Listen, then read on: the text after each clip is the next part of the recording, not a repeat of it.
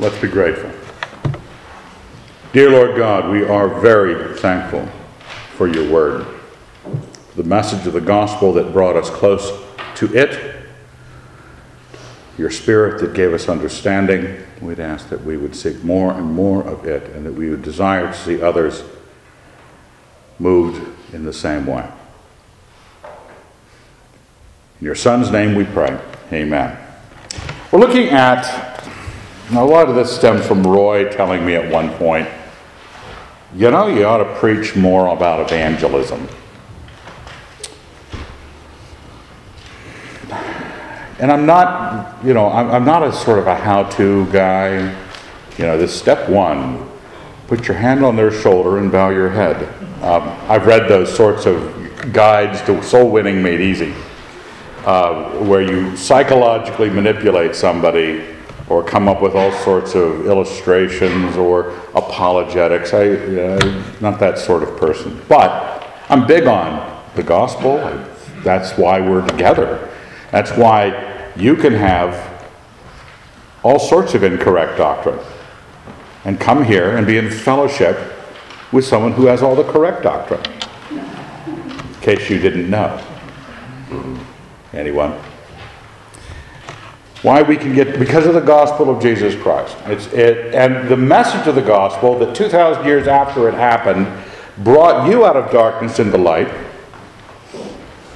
is there for others as well. And somehow, whether or not a church is into visitation programs, door to door, handing out tracts, whatever it is that people have as tactical maneuvers, we should all understand the gospel that saved us. We should all be excited about the gospel that saved us. And we should be looking at, remember, we're, we're down there in terms of minorities with like the homosexuals, okay? There are probably maybe 5% homosexuals, and there may be 5% Christians. We're down there. We're a minority. You said, I didn't come to church to be told that my minority status was like the homosexuals. We're a small group. We're, I know that Western American culture all believes in God, and every country music song will at least, you know, tip the cowboy hat to Jesus. But they, we're, we're talking about real believers. We're talking about people, who, again, who have gone from darkness into light, who have been wonderfully redeemed by the gospel. Not someone who goes to church, and not someone who likes Jesus, and not, you know, typical American uh, cultural religion.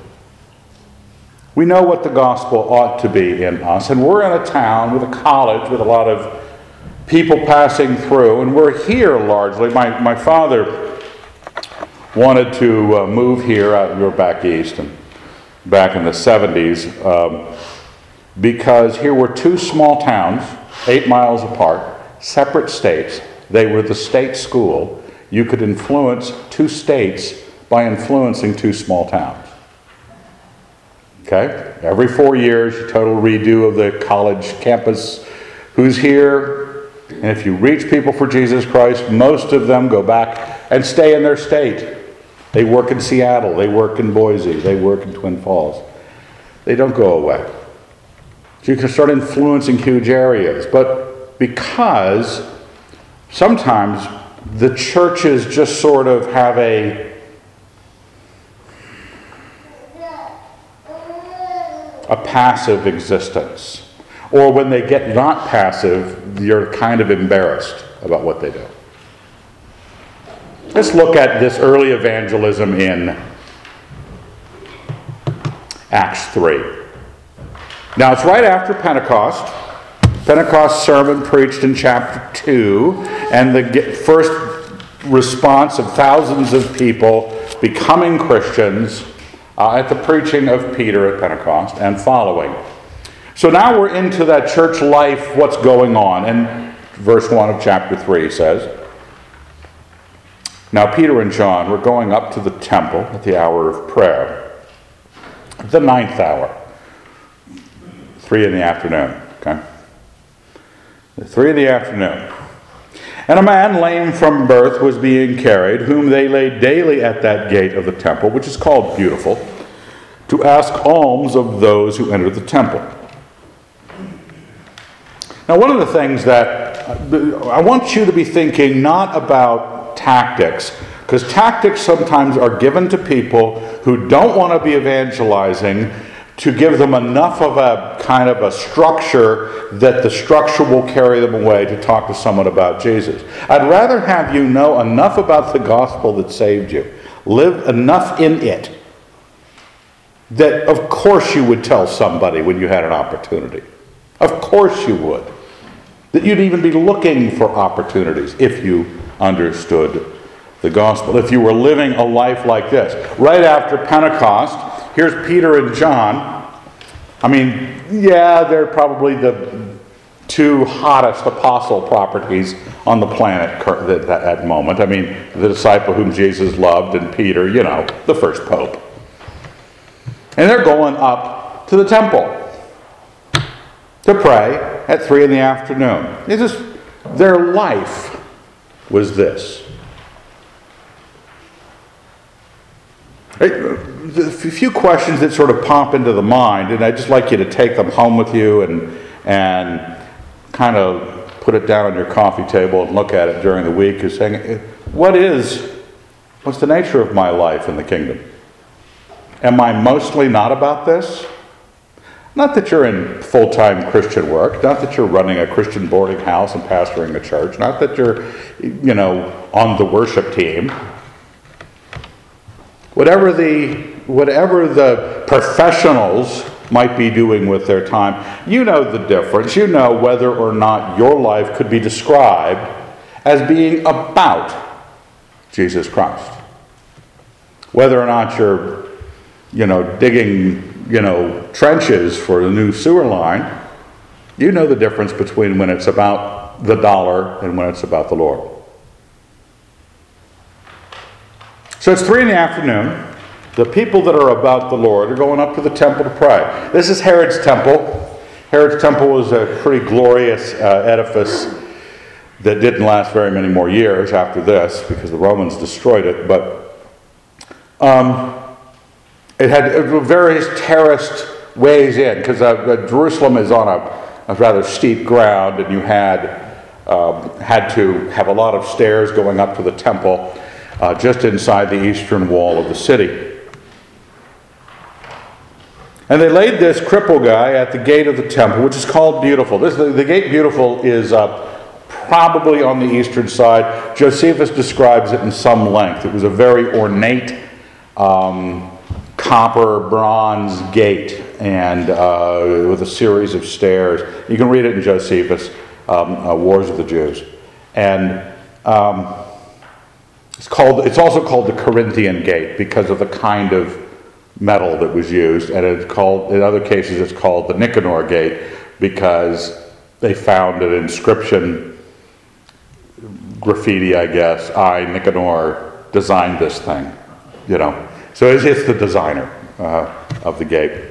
So you'll, you'll find it Beautiful Gate, Nicanor Gate, or the Corinthian Gate. Very, very fancy. And he's, the cripple guy's laid there every day by his friends, family to beg for money. Seeing Peter and John, verse 3, about to go into the temple, he asked for alms.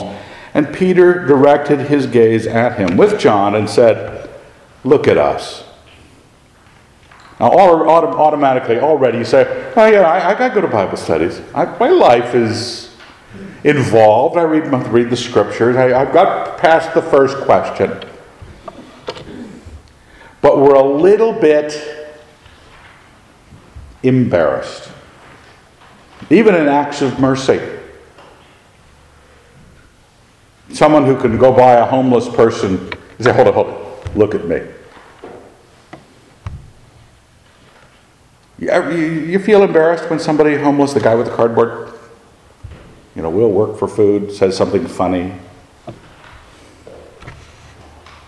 It embarrasses us to be asked, begged about something. And Peter, with John, turns to this beggar who is a valid beggar. He's been lame since birth. He has to be carried physically. He didn't go buy a, a, a, a wheelchair at Goodwill and, you know, wheel it down to outside of Walmart and get his cardboard up. Some people do that professionally. And in antiquity, there were professional beggars too. This guy wasn't. He had to do it to live. But sometimes, even when the Sarah McLachlan comes on singing about dogs and looks at you in a pleady way, you can say, Oh, turn the channel, please. This goes on forever. Even when I like, I'm not that fond of animals, but uh, even when I, you know, veterans, you got Trace Atkins out there pleading with money, you got to turn the channel, go look at some cartoons.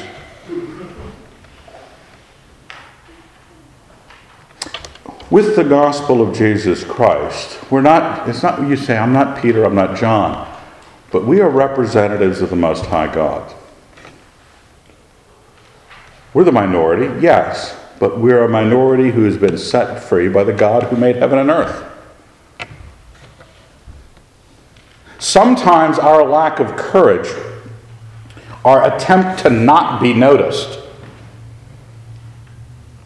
not be noticed on the job about our Christianity. Well, I, I really don't want to bring this up because I don't want to, you know, offend the professional circumstancer, and I'm not recommending that you do.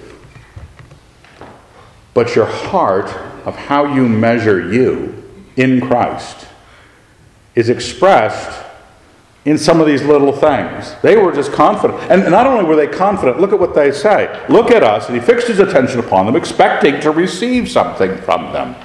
The guy's a, he's a beggar. Someone stops and says, Okay, let's have a chat. We'll talk, you and I. And then Peter says, I have no silver and gold, but I give you what I have. In the name of Jesus Christ of Nazareth, walk. And he took him by the right hand and raised him up, and immediately his feet and ankles were made strong. And leaping up, he stood and walked and entered the temple with them, walking and leaping and praising God.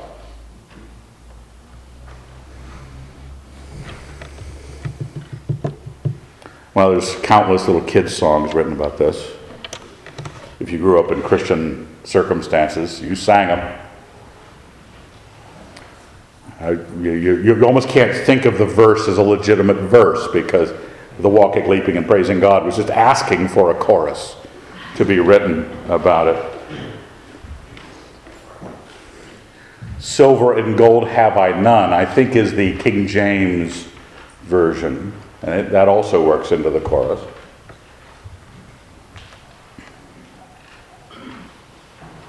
But what are we doing here? Two men walking in the light of what is brand new Christianity on earth. Everything's been done. Jesus has died. He's been raised from the dead. He's ascended to be with the Father. The Holy Spirit has been poured out on His church. They have preached the message of the gospel. They've been turned from hiding people into people that were proclaiming Jesus Christ. And now they're walking around like hired guns. They have that kind of, you don't want to think of Peter and John as swaggering. But they, they know what they're about. They know what they're about so much that they call attention to it. Not, I, I won't bring it up. My grandmother always said that you never talk about religion or politics in polite company. Yeah, who cares for polite? Peter John don't care. And they're willing to shake this situation where the guy doesn't want their, oh my gosh, they can heal me. He didn't want their advice. He was expecting money. Now, too often we would rather have everything but Christ to offer. We'd much rather be able to readily give money when called upon. To have so much money that when the homeless ask you for money, you didn't mind. You just, okay, here's five bucks. Here's five bucks. Here's 20 bucks. Here's 300 bucks. Whatever it is, that you could just buy your innocence with money. We don't want to stop people and say, look at me. I'm going to tell you about Jesus Christ. I'm going to heal you because of Jesus Christ. And when all the people saw him walking and praising God, and all the people saw him walking and praising God, and recognized him as the one who sat for alms at the beautiful gate of the temple. And they were filled with wonder and amazement at what had happened to him. Naturally, this guy was a fixture. While he clung to Peter and John, now I always like to think about this situation when, whenever the deacons, Southern Baptist deacons, would stop me and tell me, don't run in the church, this is the house of God. Peter and John going up to the temple at the hour of prayer, the temple of God, actual temple of God, and they got this guy clinging to them and then leaping and jumping and running around and hooting and hollering. It just kind of disrupts the sublime moment. All the people ran together to them in the portico called Solomon's, astounded. Now, Solomon's portico, if I had a, one of those laser projectors mounted right up there, which would be really cool, we could project it back here and I could show you a map of the temple. But as it is, you're going to have to imagine it. Um, using the front of the podium. Because thankfully, it's kind of a rectangle. Uh, the house of God, the Holy of Holies, and the temple proper is right here. The court of the Gentiles and the court of women then sweep around it on the south and east side. There is a long colonnade down this side, which is called Solomon's. And then there's the royal colonnade on the south side, which is the, the royal porch. He says Solomon's porch and the royal porch are your two colonnades. So open uh, pillars with a roof. Uh, Josephus describes the size of the pillars, the decorations, the nature of the roof, how high they were. It's a pretty massive enclosure, and rabbis would use the various porches, the, the, the called the bays of the porches, between four columns for their schools. So just like you would have philosophers at Athens use the colonnades for you know, teaching Epicurean or Stoic philosophy, in the temple in Jerusalem you had different schools of of thought being represented, and, and the and the Christians and the uh, teachers of Christianity were in that situation. They gathered together in Solomon's porch, astounded. And when Peter saw it, he addressed the people Men of Israel, why do you wonder at this? Why do you stare at us as though by our own power or piety we made him walk? The God of Abraham and of Isaac and of Jacob, the God of our fathers, glorified his servant Jesus. So far, so good. The audience is in the temple. They're Jews. They like this chat. Oh, Abraham, know that name. Ah, Isaac, know that name. Jacob, you bet. The God of our fathers, you betcha. Oh, whom you delivered up and denied in the presence of Pilate. When he had decided to release him, but you denied the holy and righteous one and asked for a murderer to be granted to you and killed the author of life, whom God raised from the dead. To this we are witnesses. Oh, thanks for coming by. Take a tract on the way out. He picks up every awkward part of the gospel in the worst possible terms and lays it out for people.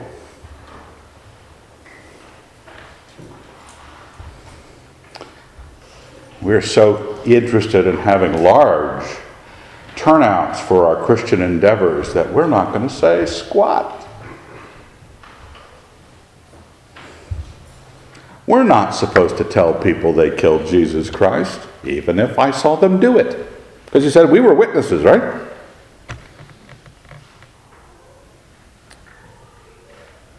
What a great opportunity. These guys had just healed a cripple in front of, it's like a stage. These great staircases, the great gates are made of Corinthian bronze, uh, designed by whoever that guy was. Everybody's streaming into the temple. Hour of prayer. It's like the spotlights. Click on. And then a guy, the guy overreacts. So everybody's drawn to it. The, the viral video goes out. Everybody sees it. See, that was show that I could relate to young people because I mentioned that. Um, and everybody's gathered around, listen to this. All right, what a great opportunity. And Peter's advisors are going to say to him, okay, gotta, this is a great opportunity. Don't blow it. Don't bring up what they're guilty of. People are seeking God. They're here at the temple. What more do you want, for heaven's sake? Peter wanted them to know what they'd done. Did you, did you notice Phil Robertson? Was it Cy, Cy Robinson? Duck, Duck Dynasty. I don't watch Duck Dynasty, for heaven's sake, I'm civilized. But I like them. And he came a few weeks, a couple weeks ago, and said, you know, people just didn't like me telling them what kind of sin they were involved in. He was speaking frankly. Do you ever tell people what kind of sin has separated them from the Lord? Do you ever tell them why the gospel's even there? You want to get around Jesus, you want to get around to his saving grace, but you never want to let them know that they need saving.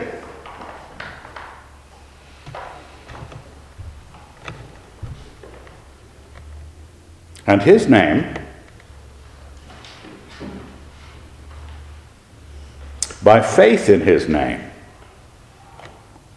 It's great. What a great phrase that is. His name, by faith in his name. We're not talking about an incantational use of the word Jesus Christ that somehow, and then people go, you know his name was really Joshua. Okay, right. It's not that those words coming out of your lips have power. But his identity, who he is, has power. And faith in who he is has power. And you'll notice when religion enters the public sphere, Jesus doesn't get allowed to come in. You can talk about God. If you're a chaplain of the Senate and you're asked to pray, because every Senate meeting, every Senate session opens with prayer, that's fine. Those of us who've been in the military know how chaplaincy corps becomes just a joke because they don't mention Jesus.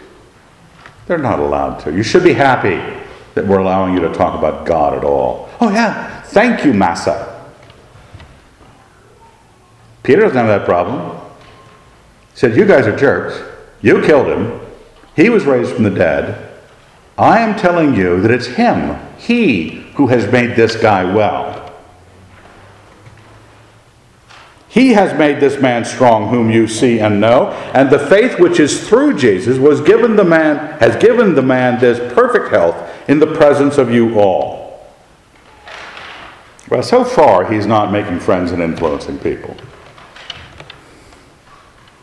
And now, brethren,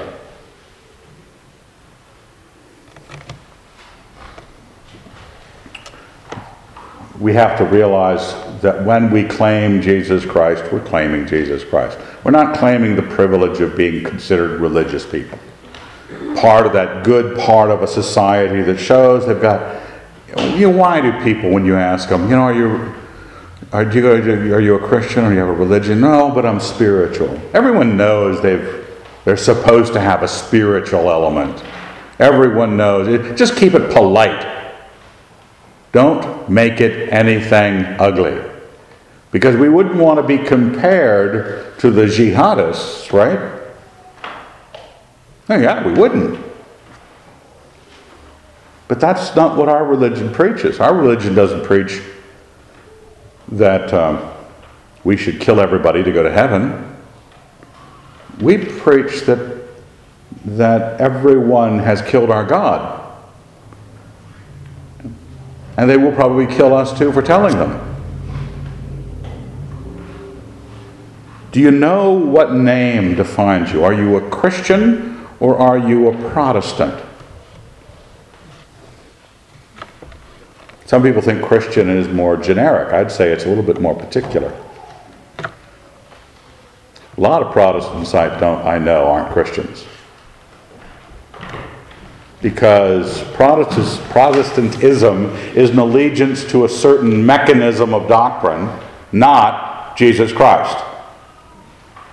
Christianity is allegiance to, I think Protestants are, you're Protestants for heaven's sake. That's fine. I, I agree with the Protestant position, but I'm a Christian. When you have his name and faith in his name, and he has made this man well, and the faith that is from him has allowed this to happen. I have to be conscious of what defines me so that I know when I am going to speak from my religious framework, I will speak accurately. If I speak some namby-pamby, vague niceties about mankind living better together and, and, and being happy. That's really what does God want but us to be happy? Well, He wants you to change. Repent.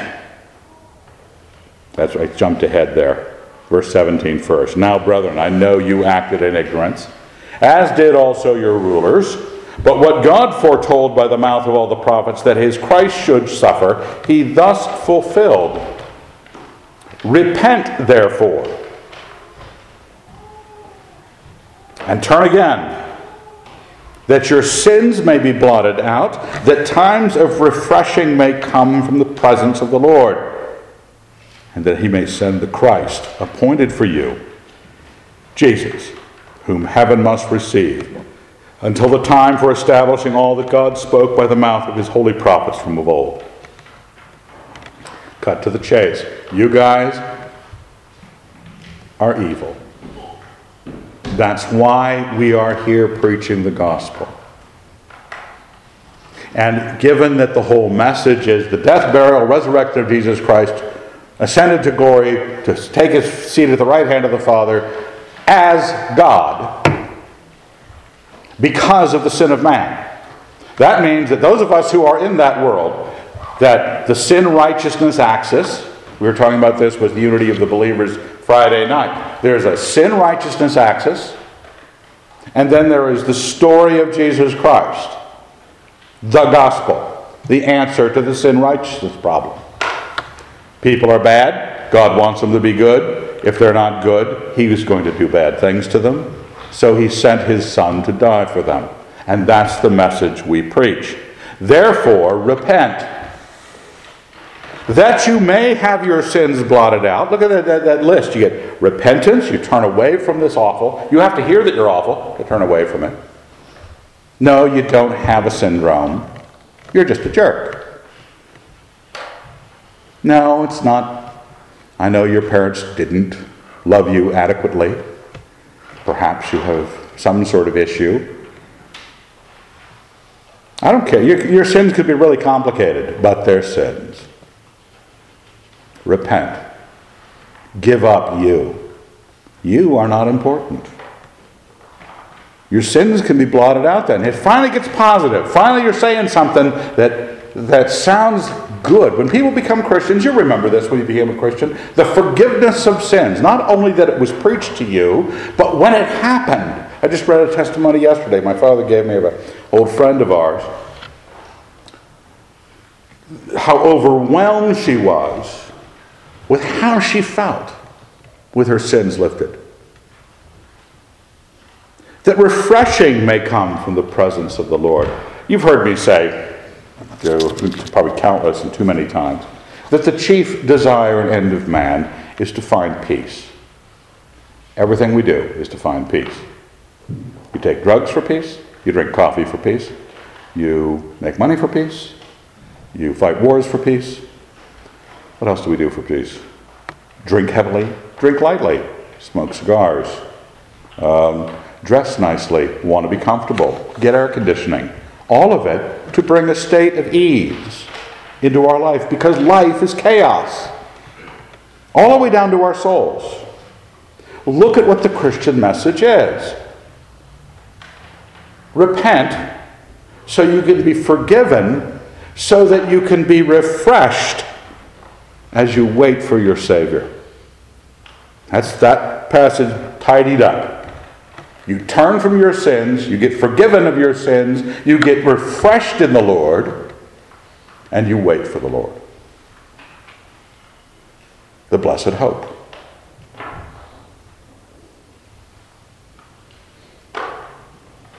Do you have, uh, uh, just as an aside, do you have a, um,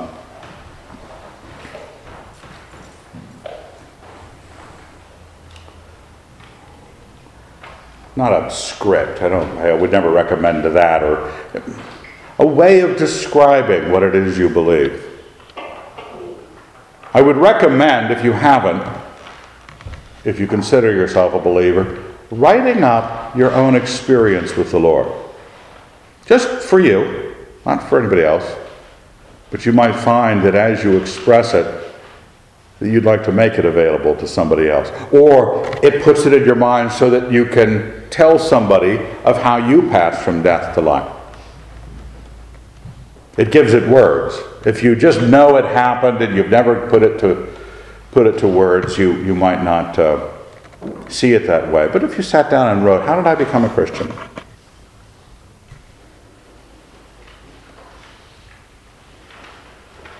Are you ready with a clear statement? Because believe me, I was thinking about this recently. Leslie did her Good Wife seminar this last semester, um, which, uh, when, we, when we came up with the idea years ago of having the big house, it was because Leslie didn't consider herself good at teaching Bible studies. And so we said, okay, what can Leslie do? She's a natural hostess, entertainer. So let's be looking for a ministry that would accommodate her gifts and mine. Mine are sitting around.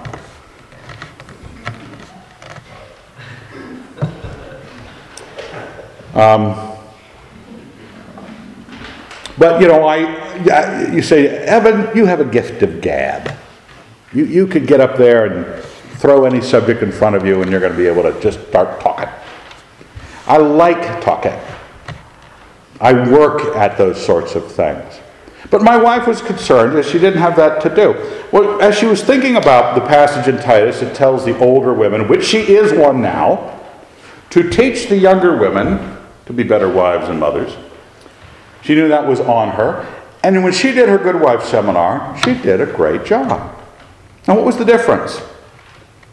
She had 36 years of doing it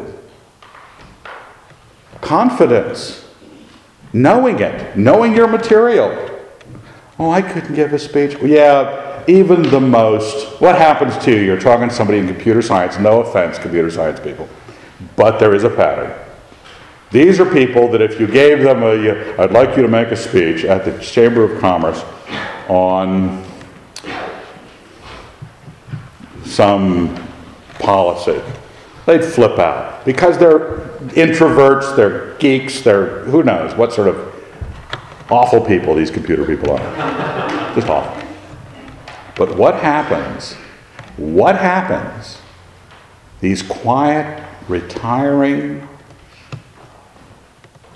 insecure people.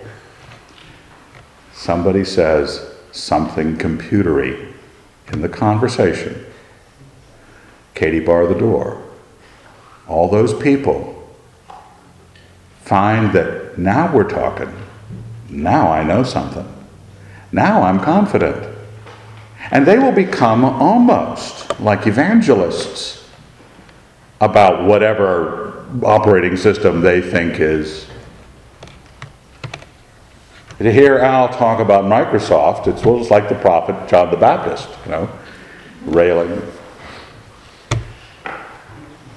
People who don't think that they could be public speakers. When you know something, you can be. When you're confident about what it is because you know your stuff.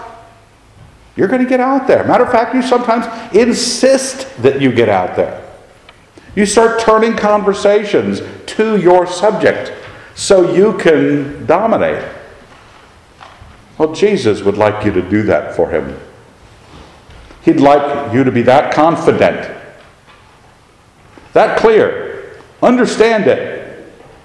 This is what has happened to them at Pentecost. The Holy Spirit has come upon them. They have been taught what the Lord taught them. That's what He promised the Holy Spirit would do. He would come and He would teach you, remind you of all the things I taught you. Suddenly, Peter and John, they've got, they're loaded for bear. How would you like to get loaded for bear? Know the gospel. Know your Lord. Know what the real problem is. Know what the, the all the forces of, of human power that are going to try to put you back in a box and say, don't, okay, you can talk about religion, but don't talk about Jesus. Don't pray in the name of Jesus. Don't do this, don't do that. Won't stop you. Oh, they may hurt you. That woman in Sudan might be killed for her faith. Those things happen. We thank God that someone is able to be martyred for the cause. We'd like to see her released. We don't want her martyred. But if she is, that's what happens to us. Because we know, not that it's really successful, that people really like to hear they're sinners. They don't. Most of them are going to reject. This is not a piece of advice that says, How do we get the most souls won for Jesus? This is not it. This is the way, way to win the souls to Jesus the right way. That they come to Christ knowing they're sinners. They come to Christ knowing of repentance, His forgiveness, that refreshing, and the patient waiting for the return of Christ. Moses said, verse 22, The Lord God will raise up for you a prophet from your brethren, as he raised me up, and you shall listen to him in whatever he tells you. And it shall be that every soul that does not listen to that prophet shall be destroyed from the people. That was a prophecy. I have the prophecy over here, Deuteronomy 18. I have the prophecy of Jesus Christ. That's why earlier in Christ's ministry it was he was being asked, are, oh, John was asked, Are you Elijah? Are you the prophet? The prophet is this prophecy. Are you the prophet, the one that Moses said was going to come and say whatever God told him to say, and that he, we would be judged for not listening to him? That's who Christ is. And we are his representatives. And we're apologetically removing his, even his name. When it's his name and by faith in his name that this guy is healed and that you were saved. Politeness trumping the truth. Fear of rejection socially. And again, I'm not saying you step into every situation. You're at a business lunch, no matter who's there, you say, I'll thank God for the food. And stand on your chair, raise an arm in the sky. Almighty God. I knew a guy who did that. That's he was with pastors. It was a pastor's luncheon. He was a Christian comedian. This is back before those were invented. That's he knew that all these pastors were embarrassed about praying in this restaurant, so he thought he'd ring them up a bit. Stood on his chair. They asked him to pray because he was the guest. Stood on his chair, raised his arm. Almighty God! Pastor's embarrassed. That's the first law of restaurant prayer, right? You're 14, your dad's a Christian, and he wants to pray over the meal. What happens? First law of restaurant prayer? Just as the whole family and your father decides to get eloquent and pious, giving the waitress ample time to show back up with a question or your food because you're 14 and life is hell. What brought that up?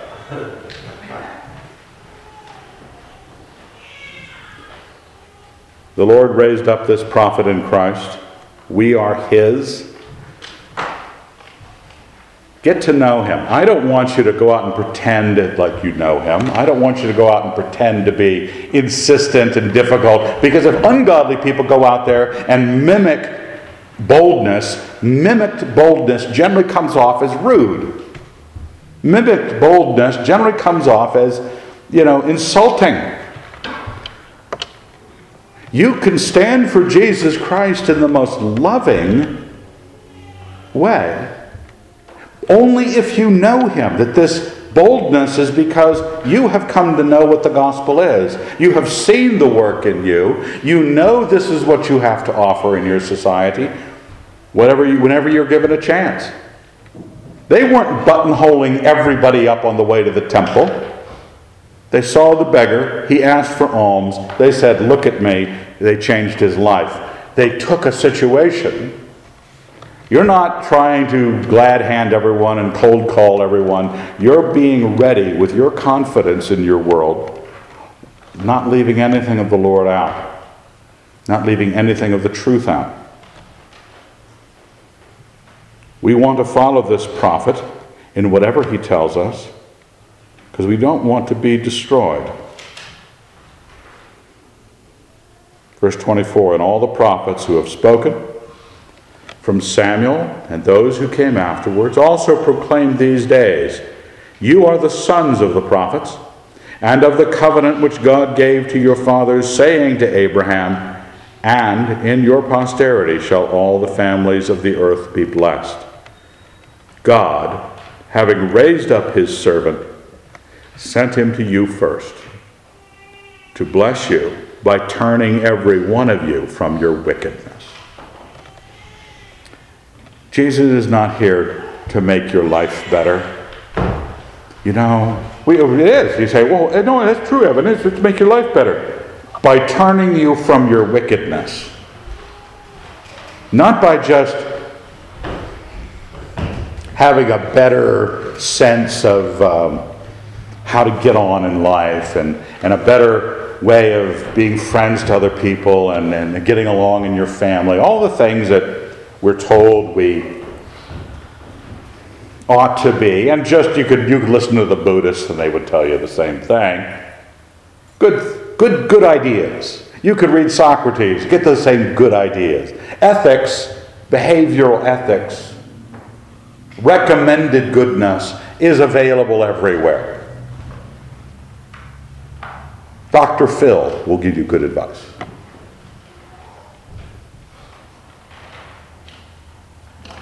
Christ sent us, sent to us by God, is to bless you by turning every one of you from your wickedness. The crisis of belief is turning people from serving themselves, even if they want to serve themselves into a better ethical state, really is turning all of us from ourselves to our God. All of your sins are because you were serving yourself. One kind or another, you were serving your own desires. What does it say? We are tempted when we are lured and enticed by our own desires. You've got desires, you know what they are, we don't have to discuss it. We know what that is. We know what that is up in the world. We know what that is on campus. We know what that is down at the bars. We know what that is in churches all over the country. People are following their own urges.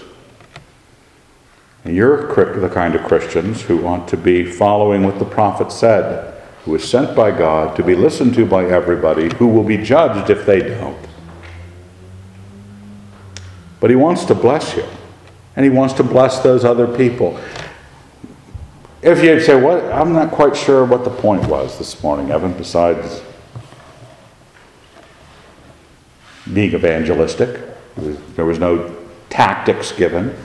If there is a tactic or if there is something to recommend, you be thinking about how well you know him how well you know that gospel, how well you know the nature of man, how confident are you in it?